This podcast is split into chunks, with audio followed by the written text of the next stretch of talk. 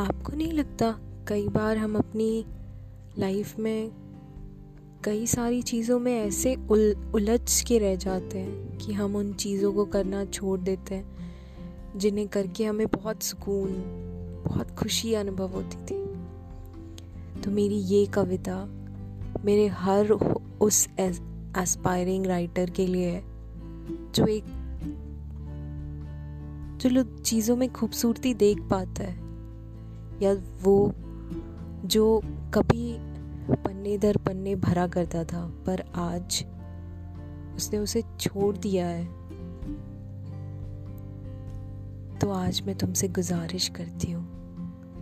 गुजारिश कि तुम उस पन्ने को, उस कलम को दोबारा पकड़ो और मोतियों से, शब्दों के मोतियों से सजा दो बस उसे। तो ये कविता आप सभी एस्पायरिंग शायर्स के लिए राइटर्स के लिए, आज मुद्दतों बाद कलम ने कागज़ की रूह से मिलने की गुहार लगाई है। आज मुद्दतों बाद एक शायर की लिखने की तलब जाग आई है। आज मुद्दतों बाद जबा पे वो शब्द, वो लफ्ज आए हैं जिनकी चाहत में हम रातों न सोते थे।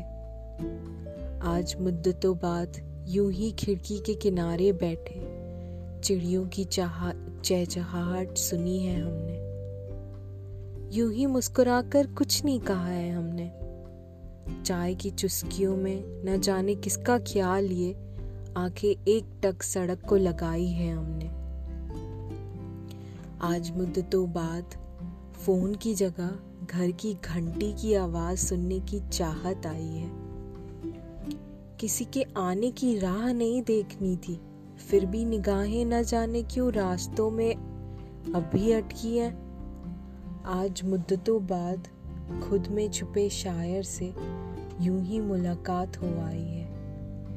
बैठे बैठे आज पन्ने दर पन्ने भरे हैं मैंने, क्योंकि आज जज्बातों की शब्दों से मिलन हो आई है।